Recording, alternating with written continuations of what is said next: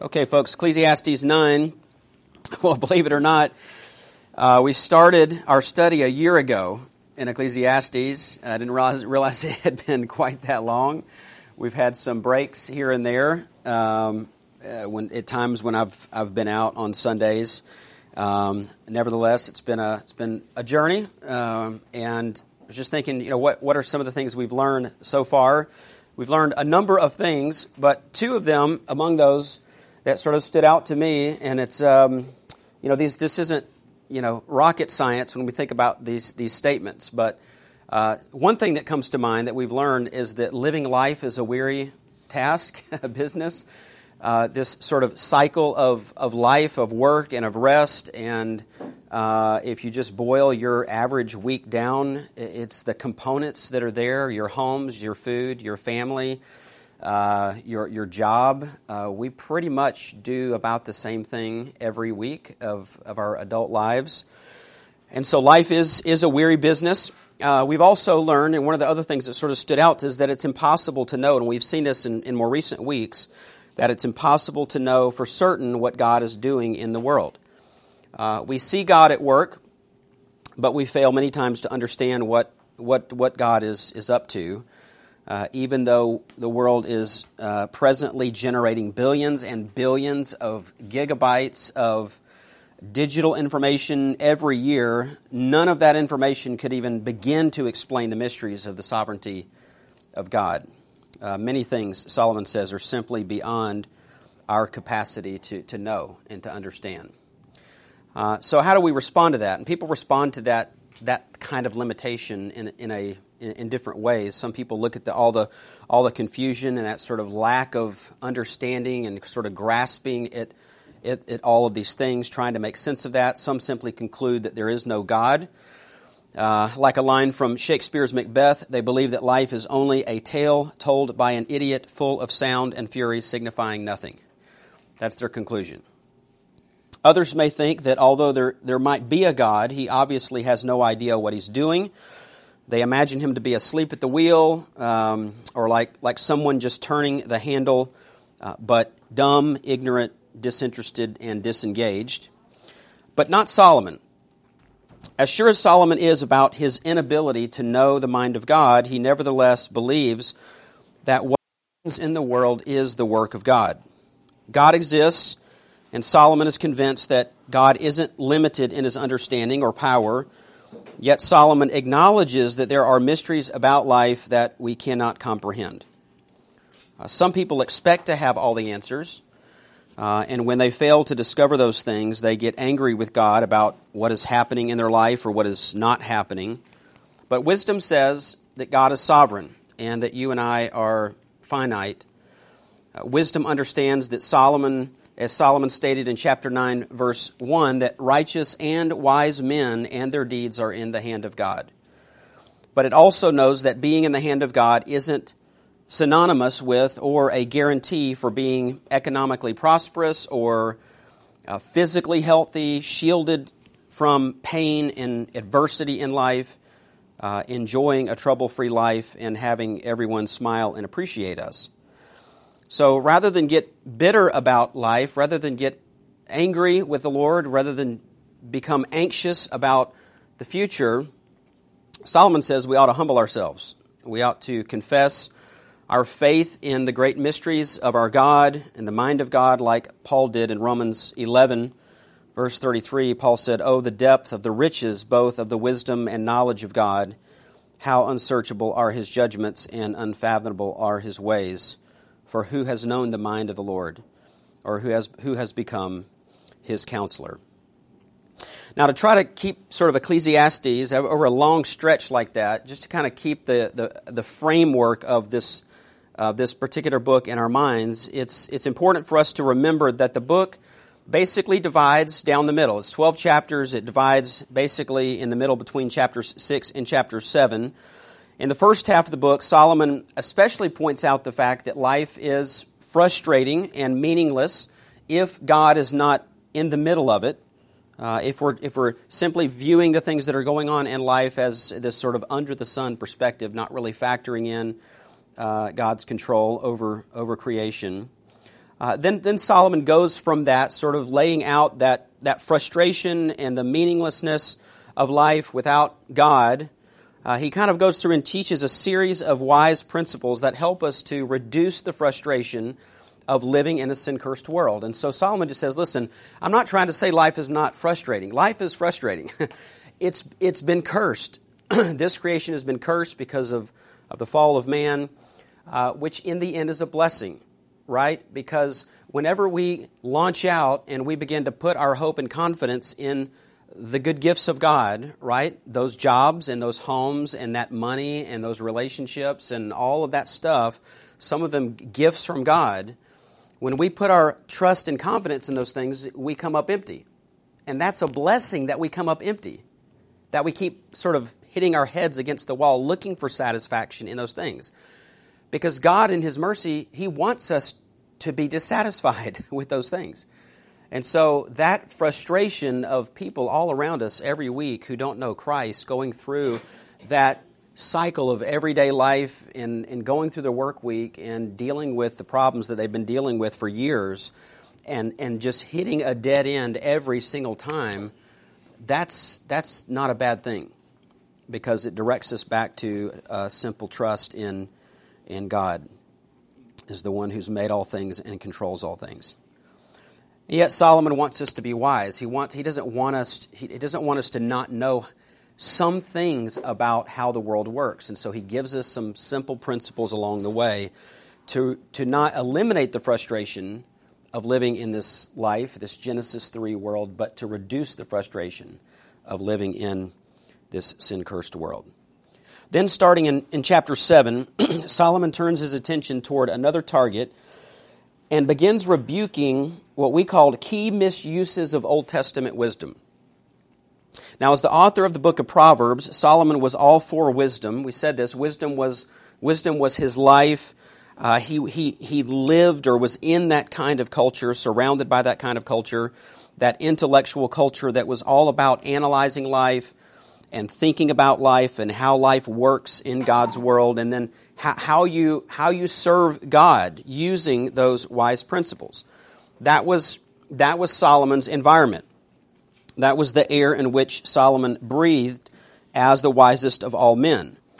But the difficulty with wisdom, as we've already observed in our study, especially in recent weeks, is in the wise use of wisdom. Wisdom needs to be used wisely. We see that, for example, in Proverbs 26, verse 4 says, Do not answer a fool according to his folly, or you will also be like him. Verse 5 Answer a fool as his folly deserves, that he not be wise in his own eyes. So you, you read those two and you say, Well, which one do you do? Do you answer a fool or not? and the answer is, it will take wisdom to know right? It will take wisdom to know how to apply this wisdom from Proverbs. Uh, this week I had um, I had a, a, breakfast meeting with a uh, with a couple uh, in our church, and they just a sort of a one time thing. They wanted to talk about a situation in their in their family with some of their their their relatives. And it was interesting because we were talking about, you know, they, they, were wanting to know how do we apply God's word to this situation. And what was interesting is we came to this point where it seemed like, I think I could tell there was a look on their face of, well, Joel, you just said to do this, but then you just turned around and said, but do this. Or you said not to do that, but then you seemed to say something kind of to, to contradict that a few minutes later. And then that's when we got, we got, we just went, I went right, this is exactly where I went. And I basically said, you, you have these principles. I mean, they're taking principles from Proverbs, they're taking principles from Matthew, they're, they were pulling all these things together. I was just saying it takes wisdom to know in these situations how to use these principles. Because this is a it's a wisdom issue. There is no black and white answer here about how to deal with your relatives. What you have are you have these principles and you have these principles, and in any given situation, you're going to choose in one situation to do this, and you're going to use you could use a verse of scripture and a principle from scripture to uphold your decision to do that but then turn right around the next day and decide to do something different and use another another verse or another passage of scripture to to defend or to explain why you made that decision I mean, if you think about this, we do this all the time. I mean, we don't think of, think we're doing it, but we're doing it, right? You just think about those of you who have kids, right? And, and the decisions you make in shepherding and, par- and disciplining and training your kids, you have these principles, but they're sort of coming at you from different angles. And in some situations, you decide to do a little bit more of this and less of that. And then you go right over here, and the next day, you do a, little less of this and a little more of that. And it's, it's all about knowing in the situation what does wisdom require? I can't just take that one principle and just hammer that one all the time and not let that principle be balanced out with these other principles in Scripture. Now, again, we're not talking about waffling on Scripture. We're not talking about, we're not saying that Scripture's not clear about his teaching. What we're saying is that, especially when we go to the book of Proverbs, we have a tendency to take those things as black and white guarantees and promises and yet you can go to Proverbs sometimes and you can find one verse in Proverbs and another verse in Proverbs that seem to completely contradict each other. And the thing is, they're not contradictory. We just have to understand the purpose of the book of Proverbs. So that's, that's, that's what Solomon is, is sort of dealing with. Uh, this, this misuse or this abuse uh, of wisdom. And, and if you do misuse wisdom and if you do abuse wisdom, Solomon simply says that what you are doing isn't wise anymore. It's not wise anymore. And Solomon was concerned about this because he had witnessed this in the life of, of, of, of many times in his life, others making this mistake, and, and even in his own personal experience, Solomon himself misused wisdom in his own life and decision making at times. So, this is a theme that we've been considering that what is valuable and God glorifying, if used in the wrong way, can become detrimental and even idolatrous. In other words, we can take the principles of Scripture and we actually can, can use them to get what we idolatrously want. Right? We, we, we've set our minds and our hearts on something. We've, we've found some proverbial principles to support our pursuit, right?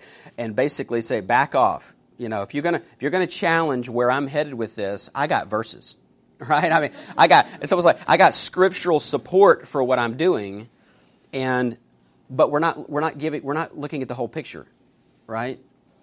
So, and even that, think about it, think of the foolishness. I mean, Proverbs tells us that you're a fool to not listen to counsel, and so what's amazing is that people that do that and people come to try to challenge them, they do the very thing that Proverbs warns them against doing, which is to say, I don't need your help. a, fool does that. a fool says, I've, I've made up my mind. I don't need to hear another opinion about this. So, so it even fuels, in some cases, our idolatry. Now, the specific abuse of wisdom that Solomon exposed for us in chapters 7 and 8 was the idea that a person can somehow control their future by living righteously and wisely enough.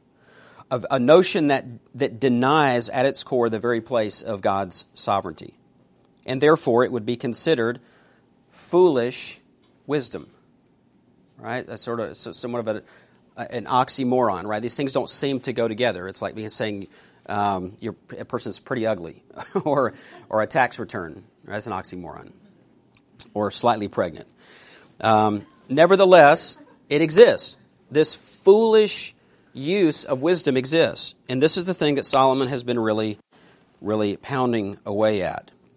Solomon says you, you cannot back God into a corner with your pseudo righteous or your formulaic living. And you can't take some verse from Proverbs and turn it into to a divine promise and blanket truth without exceptions. So here in chapter 9, Solomon continues to address the wisdom, these wisdom lovers of his world, of those that had a tendency, if you will, to abuse the book uh, of Proverbs. And, and, he takes the time to, to bring a form of correction to them in this, this particular section, really from the middle of chapter 9 all the way through the end of, the end of chapter 10, a section about the wise use of wisdom. The wise use of wisdom. So here are, are a few questions to get you sort of uh, for you to think about as we get, get started here. What skill do you sometimes trust in to ensure that things go well with you? What skill do you tr- sometimes trust in to ensure that things go well with you?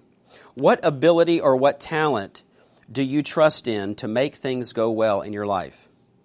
What ability or skill do you utilize to make things go the way that you want them to go and to fix the problem when things aren't going your way in life? Is it your ability to manage a crisis? Is it your ability to bear down and to just push through the, the challenges and the difficulties? To just work a little bit harder? Is that your, is that your skill? Is that your ability? Uh, is it your foresight or your ability to plan ahead? John Wooden was former head coach at UCLA, won 10 national titles in 12 years. Someone asked him about the secret to his success, and his answer is proper preparation and attention to details. And that's not bad. It's not bad, bad advice, right? Uh, but will that safeguard you from adversity and failure? Will proper preparation and attention to details, is that going to keep you from adversity every time? Well, not according to Ecclesiastes. Or maybe it's that you trust in your physical strength, or perhaps it's your wit, or your ability to be liked by others. What about your ability to make conversation, or maybe you trust in your good looks? What skill do you trust in and rely upon to make life go your way? Self discipline, your family's influence in the community, your intelligence. Well, here's, here's a good reminder for us.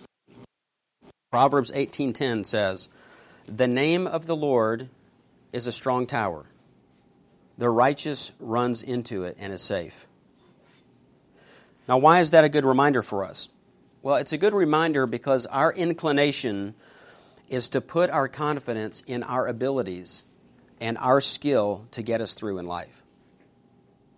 And because it tells us that even though skill and ability and God's gifts are not bad things, they, they're not things that we should trust in or use for our own selfish advantage.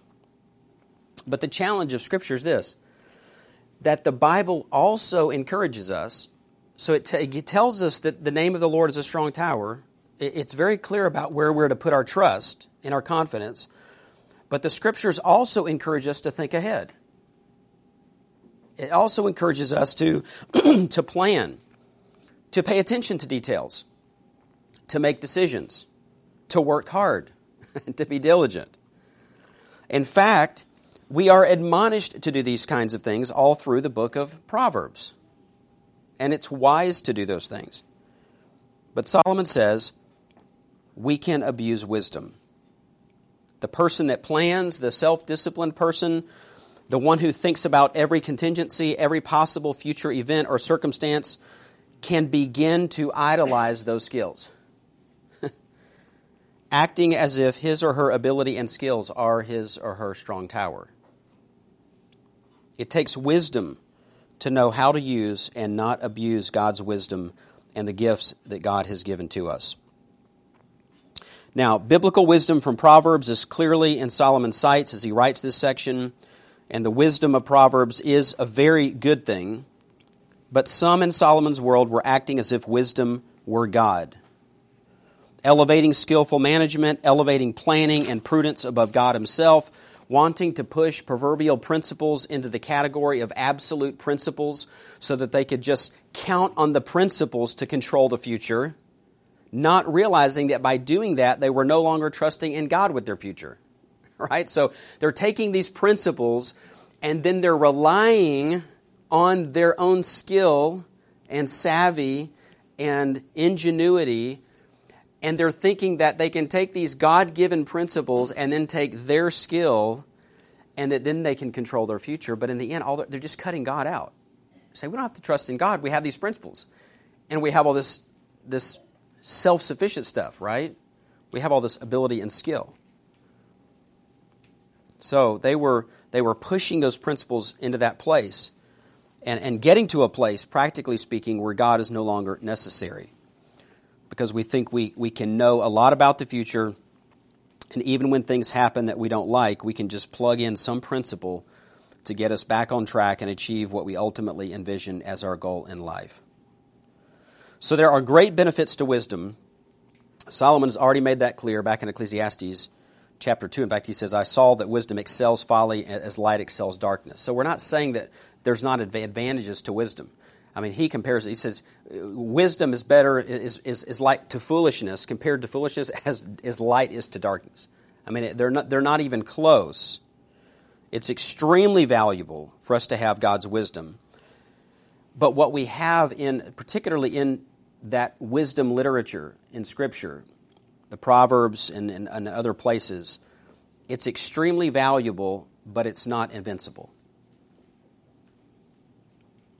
So, what about us? Do we deal with this kind of thinking, this sort of threat in the Christian life? Absolutely. I mean, as I'm reading this, I'm thinking, okay, if I'm meeting with a guy, if I'm having a conversation with a guy whose, whose, whose wife is, is, is threatening to divorce him, and I'm giving him counsel about how to love his wife and serve his wife, I know what's in the back of his mind in most cases, and that is so, Joel, you're telling me that if I do these things, then my wife won't leave, right?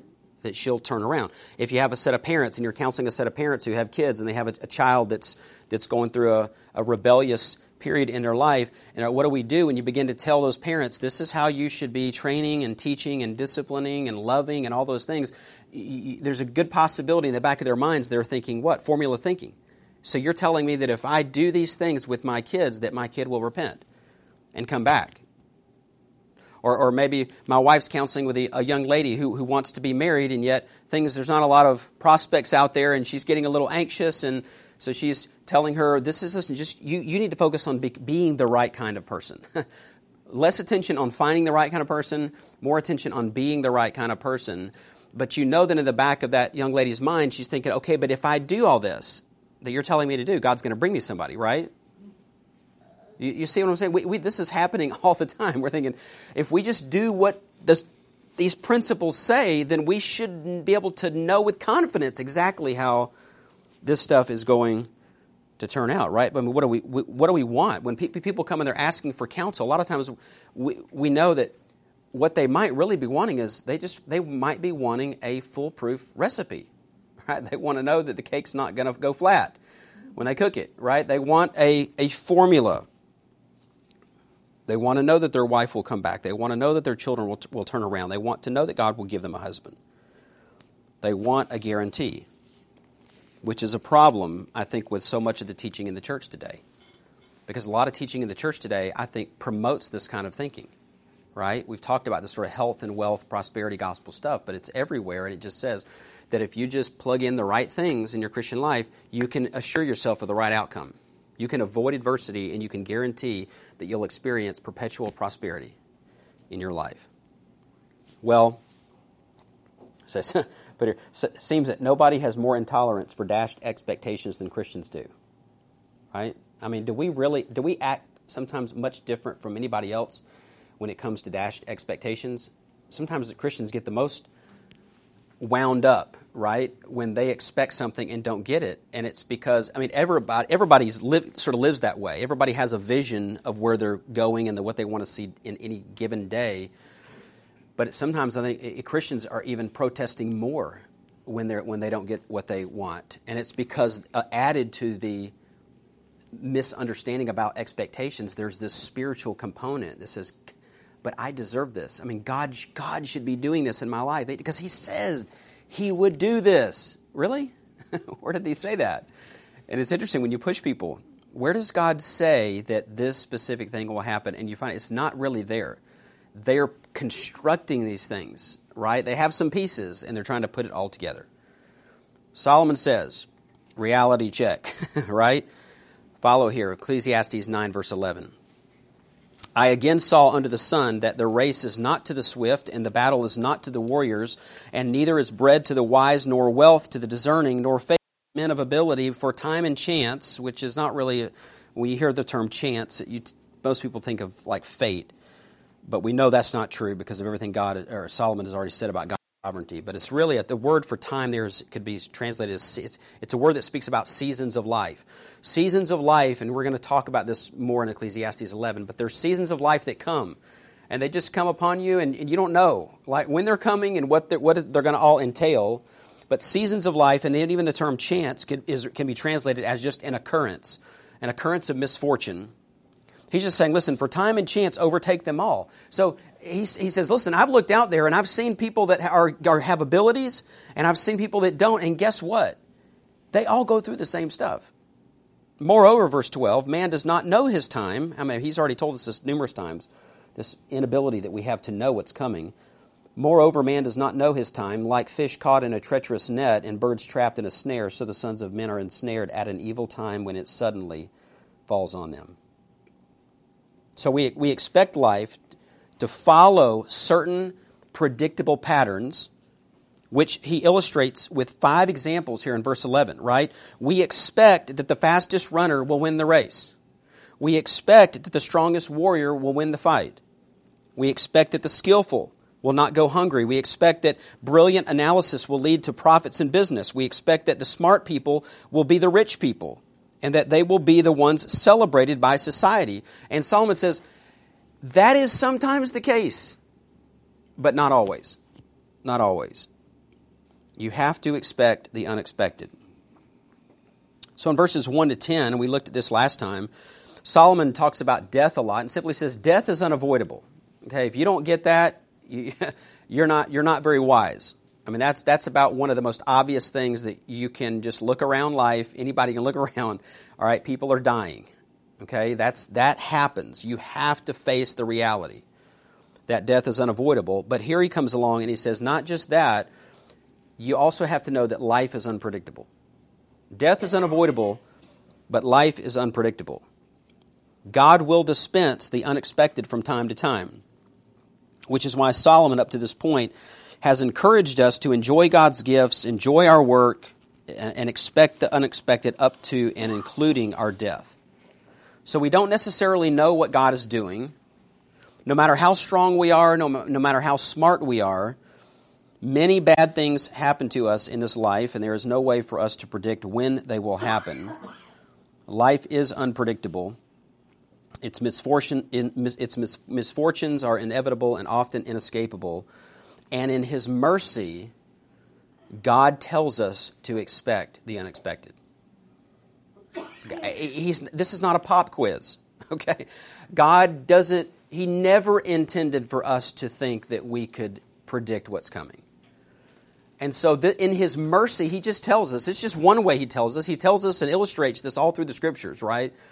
But in this book, it's, it's very pointed that we don't know what's coming. We cannot discover, man cannot discover what's coming after him. And we have to expect the unexpected. Now, as we walk through the remainder of chapter 9 and into chapter 10, Solomon is going to say a lot about foolish living and about wise living. And there's a, it's, it's a difficult section to outline uh, when you, you know, go through different commentaries, whatnot. It's all over the map, the way people try to break this section down. But I think what Solomon is doing here is showing us that wisdom is good because he's going to highlight these proverbial principles. A lot, some of them, as we look at them, we'll go, "Oh yeah, that sounds like Proverbs. Yeah, that, that sounds like some things I've already already heard and understood about about the, the, those, the proverbial teaching." So he'll show us that wisdom is good, but he'll also show us that wisdom has some limitations and that we need to acknowledge those things. Or we could state it this way wisdom is valuable, valuable but it's not invincible. Or we could say wisdom is valuable, but it is not invulnerable. And Solomon goes back and forth through these verses highlighting these two realities the reality of wisdom's value and the reality of wisdom's vulnerability. So we pick up in verse 13. He says, Also this I came to see as wisdom under the sun, and it impressed me. There was a small city with few men in it, and a great king came to it, surrounded it, and constructed large siege works against it. But there was found in it a poor wise man, and he delivered the city by his wisdom, yet no one remembered that poor man. So here, here we have a small city. It's about to be crushed by a superior force, a king, a ruler, and his army. But the town beggar comes up with a plan to deliver the city. Interestingly, with the mention of when he says, this poor wise man. Solomon is already taking a shot at, at the wisdom worshippers of his day, right? By even suggesting that this man is both poor, and wise. Because according to their view of Proverbs, a wise man wasn't supposed to be poor. Right? Proverbs 15:6. Great wealth is in the house of the righteous, but trouble is in the, is in the income of the wicked. Proverbs 22:4. The reward of humility and the fear of the Lord are riches, honor, and life. Proverbs 24:3. By wisdom a house is built, and by understanding it is established, and by knowledge the rooms are filled with all precious and pleasant riches. So we don't know how but through some brilliant scheme, the siege is broken on the city and the city is saved. And the celebration begins with the citizens of that town. But in the midst of the dancing and the feasting and the singing, the beggar is forgotten as he watches most of what is going on from his shack.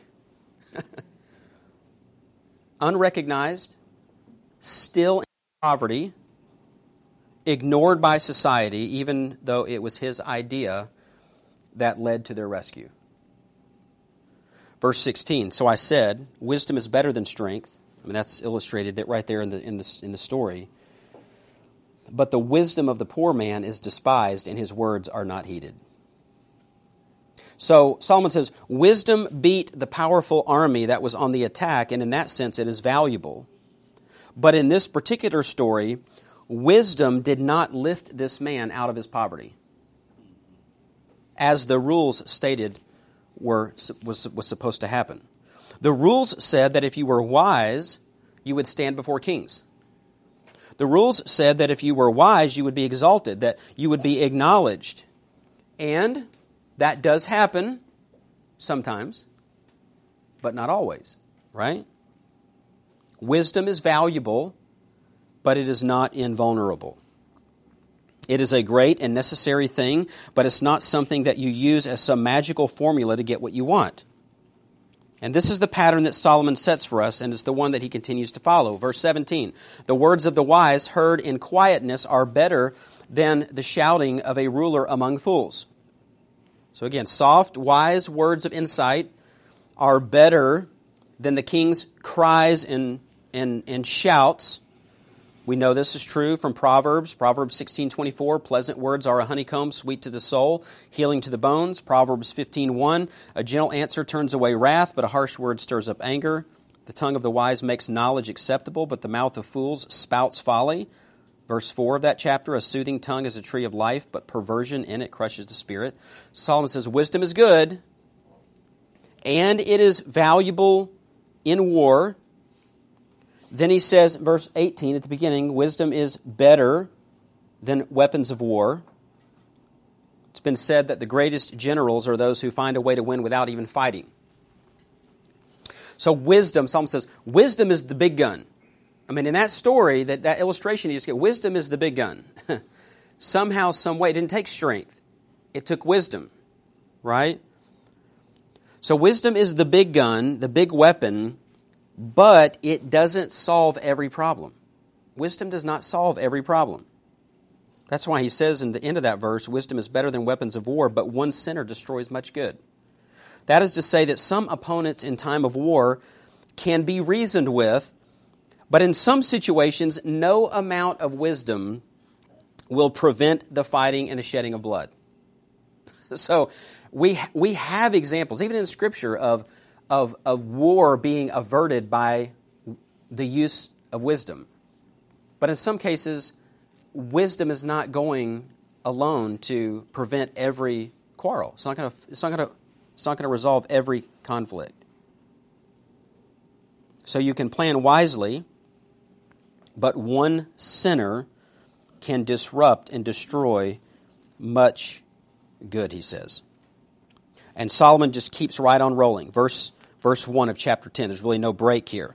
Dead flies make a perfumer's oil stink. So a little foolishness is weightier than wisdom and honor. So you just start with, with the picture. The picture is you, you imagine you've got this bottle of the finest, most expensive perfume where every drop is, is valuable. And then for those of you ladies who have a, a, this bottle of perfume, you open up that bottle of perfume and you notice that in that bottle of perfume there's a dead fly floating around inside. Now, what do you do? You just scoop it out, right? you just scoop it out, throw it in the trash can, and then, and then apply the perfume. Probably not. And in this case, we're not talking about a, probably a, a, bottle. We're talking about more of a jar size. And so this wouldn't have been, this fly is pure, uh, plural. This is not one fly. Okay, this is evidently something that attracted a swarm of flies, and, and, and a number of these flies died, and they've contaminated this, this, this perfume. And in a similar way, Solomon says, a lifetime of wisdom can be destroyed by a moment of foolishness. Uh, the King James Version here sounds a little bit better, but it smells about the same. Dead flies, I like the way King James says here. Dead flies cause the ointment of the apothecary to send forth a stinking savor. so doth a little folly him that is in reputation for wisdom and honor. So he's just saying no, nothing was wrong with the fragrance itself, but it had attracted a swarm of flies. Some of those insects had died, and the stench of their little carcasses had turned the perfume rancid. So, what is Solomon's point? His point is that wisdom is sweet. It's good, right?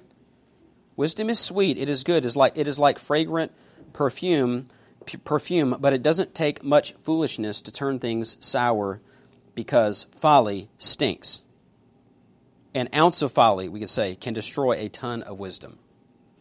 All it takes is one rash word, one rude remark, one hasty decision, one foolish pleasure, one angry outburst. Derek Kidner was spot on, and he said this in his commentary. He says, quote, it is, it is easier to make a stink than to create sweetness. Right? You spend a lot of time making sweetness, but it doesn't take a lot to make a stink, right? So, wisdom is good and valuable, but sometimes one sinner can destroy much good and a little folly can spoil the whole thing. So, what do we do? That being the case, do we just give up on godly wisdom? Do we just rip the book of Proverbs out of our Bibles? Do we just decide to follow the impulses of our hearts without any concern for the proverbial wisdom of the Old Testament? Well, of course not right? He said back in chapter 7, uh, Solomon here in Ecclesiastes, do not be excessively righteous, do not be overly wise. Why should you ruin yourself? But do not be excessively wicked, and do not be a fool. Why should you die before your time? So we don't we we we don't we don't manipulate God's wisdom. We don't pursue excessive righteousness trying to plug in these things into our formula way of thinking to get what we want. But at the same time, we don't rip Proverbs out of our Bible and say, well, then that enough of that, and then we just go down the road of wickedness. Because he said, if you do that, you're going to die before your time. don't, don't think that there's not consequences for our foolish living. And this is really where Solomon goes next in verse 2, chapter 11. A wise man's heart directs him toward the right, but the foolish man's heart directs him toward the left, which clearly means that Solomon, right, was a Republican not a Democrat. I'm kidding. No, I'm not. No, I'm kidding. no, so- Solomon is simply saying that the fool's lack of godly discernment directs him towards the left, which is a place eh, sort of characteristically in Scripture of trouble, of disaster. Whereas the wise man goes toward the right and finds honor and peace.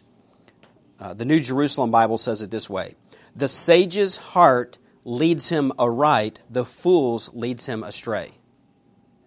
The sage's heart leads him aright, the fool's heart leads him astray.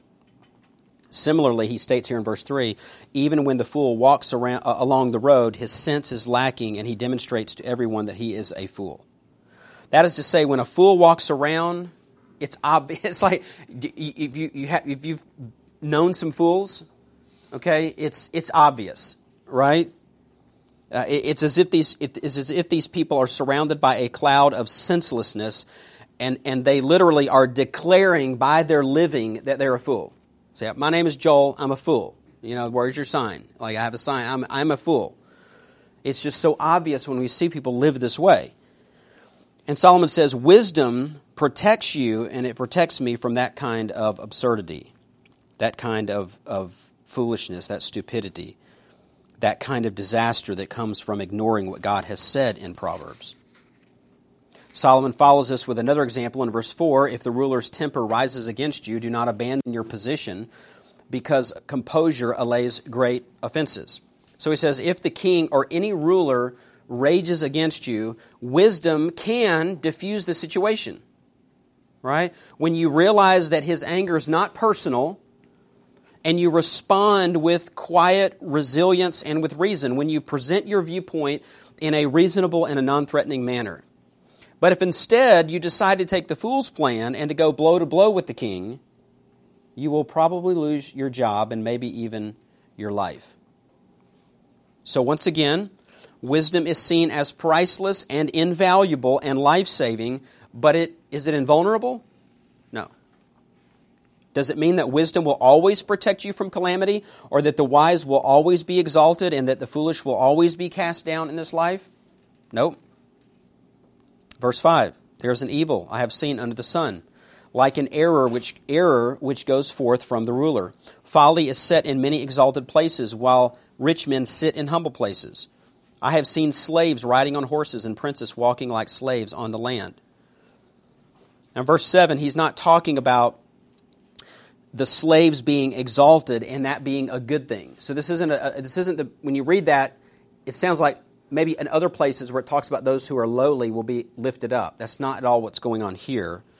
In fact, he's saying that men who ought to be slaves because of their foolish living, and princes who should ride on horse because of their wisdom and ability to lead, that they, that they in a wrong and inappropriate way, are doing the opposite. That this shouldn't be. But sometimes it's exactly what's going on because God has decided to break the pattern and He wants us to be prepared for that. So, speed, strength, wisdom, discernment, usually, if you have those kinds of qualities, you do well and advance. But God will sometimes bring a different result so that you won't trust in those gifts, abilities, and skills. And Solomon just keeps giving us more of, more of the same. In fact, so this is the struggle. When people read this section, they think it's as if Solomon takes a time out and just says, oh, okay, I've been talking about the vanity of life and all these things, but let me just give you some good proverbial principles on how to live life. and they all just seem disconnected. But the thread, I think, what he's showing is that there are there's these these principles, and you need to heed them. They're, it's it's it's wisdom. It's God's wisdom on how to live life. It's just you have to understand that you cannot use these things or, or misuse these principles to get what you idolatrous, idolatrously want. Because sometimes people are putting those principles into practice, but the outcome is very different than what they expected.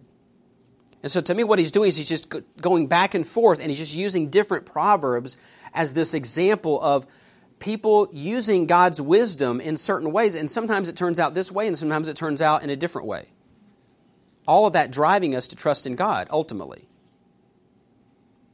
So Solomon just keeps right on going. Wisdom isn't invincible or invulnerable, but it is valuable, which is true when it comes to our work ethic, right? Proverbs extols the value of hard work. We know that Proverbs 10:4, Proverbs 13:4, the soul of the sluggard craves and gets nothing, but the soul of the diligent is made fat. Now I, now I know what it is. now I know what my problem is. I've just been too diligent. Actually, the, the, idea of being fat there is a little, little different than that. But so Solomon's not denying that. Solomon is not denying the reality that when people work hard, that's a good thing, right? He's not denying that reality, but he is saying that when you work hard, there are certain risks that come with that. Verse 8. He who digs a pit may fall into it, and a serpent may bite him who breaks through a wall. He who quarries stones may be hurt by them, and he who splits logs may be endangered by them. In other words, you might be working hard for months trying to build a well so that you can water your crops or that you can water your flocks, but then fall into the hole that you were digging and break your neck. Or you might be tearing down a wall to put something in its place that will be more productive, and you stick your hand into a cavity, which is very common in the ancient Near East, these places, vipers and serpents would find these places to hide. You just stick your hand in there, and guess what? You get bit by a viper. He says you might be digging out rock and, lar- and a large stone fall on you. You might be splitting wood and suffer a life threatening injury. So again, pro- proverbial wisdom says hard work is great. Hard work is great. God, God values that. But it's not an absolute, God trumping formula for success. And hard work is usually profitable, but not so much if you don't work smart. And again, here is another benefit of wisdom. Verse 10 If the axe is dull and he does not sharpen its edge, then he must exert more strength. Wisdom has the advantage of giving success. If the serpent bites before being charmed, there is no profit for the charmer. Well, in one case, it's, it's interesting because in one case, with the axe, it's folly to hasten. So it's, it's as if he's saying people rush out and start chopping wood, but they don't slow down and take time to sharpen the axe. But then in the other example with the snake, it's folly to not be hasty, but it's folly to delay because you don't want the snake to come out and, and mess around with the charming part, right? It's like you need to get to the you need to get on with the charming. You don't want to just let the snake come out and not be paying attention to that. So it's it's actually a delay that creates the problem because the snake might bite not just the person that's charming the snake, but the person that's there to watch the person charming the snake. There would be no profit if that happened, right? You wouldn't have any customers if you were dra- dragging your feet on the charming thing. So, what is it? It's like he gives us examples of two different things. So, what is it, Solomon? Does wisdom give success? Well, if it is used wisely, it will. And but that only most of the time. Again, the, the absolute nature of these things, that's the concern. So he goes on, verse 12 Words from the mouth of a wise man are gracious, while the lips of a fool consume him. The beginning of his talking is folly, and the end of, its, the end of it is wicked madness. Yet the fool multiplies words. And notice the statement No man knows what will happen, and who can tell him what will come after him? The toil of a fool so wearies him that he does not even know how to go to a city. Derek Kidner again writes this So the picture begins to emerge of a man who makes things needlessly difficult for himself by his stupidity. And there's a bit of, of humor here because if you'll notice, the fool is boasting about his future plans and he's wearying people with all of his talk about his future plans, and yet he can't even find the way to the city, which in those days would have been, cities were pretty clearly marked in those days. So that is to say, he's so busy talking about the future that he loses his way in the present. But that's the fool, right? That is the fool. That is the way the fool is described for us in Proverbs. No fear of God, a disregard for God's holiness, impulsively disobedient, lazy, morally blind, unwilling to take advice, and directionally challenged. Right? Unable to accomplish at times the most intuitive tasks or to make the simplest of decisions our expression we use is he doesn't have enough sense to come in out of the rain. Doesn't have enough sense. So, just to sum up, and we'll stop here, we'll pick up here next time. Folly is bad. Folly, foolishness is destructive. On the other hand, wisdom has immense value, but it must be employed wisely, and its limitations must be acknowledged we can't use the wise principles of Scripture in the way that Job's friends used it. We can't use it as a formula to protect ourselves against all trouble. Solomon reminds us that living according to the teaching of Proverbs will protect us from a lot of harm. I mean, these statements are true. The way of the treacherous is hard. He who walks with wise men will be wise, but the companion of fools will suffer harm. The wise woman builds her house, but the foolish tears it down with her own hands. The way of the lazy is as a hedge of thorns. An angry man, Proverbs says, stirs up strife, and a hot tempered man abounds in transgression. Those things are true, right? But we don't put our trust in our ability to manage our lives in certain situations. We don't put our confidence in our skill or in our intellect or even in wisdom. The sovereign God is our high and strong tower. So live wisely and skillful under the sun, but be on guard against the idolatrous desires in your heart. And be on guard against the temptation to use good things in foolish ways. trying to get what you want or to protect yourself from adversity.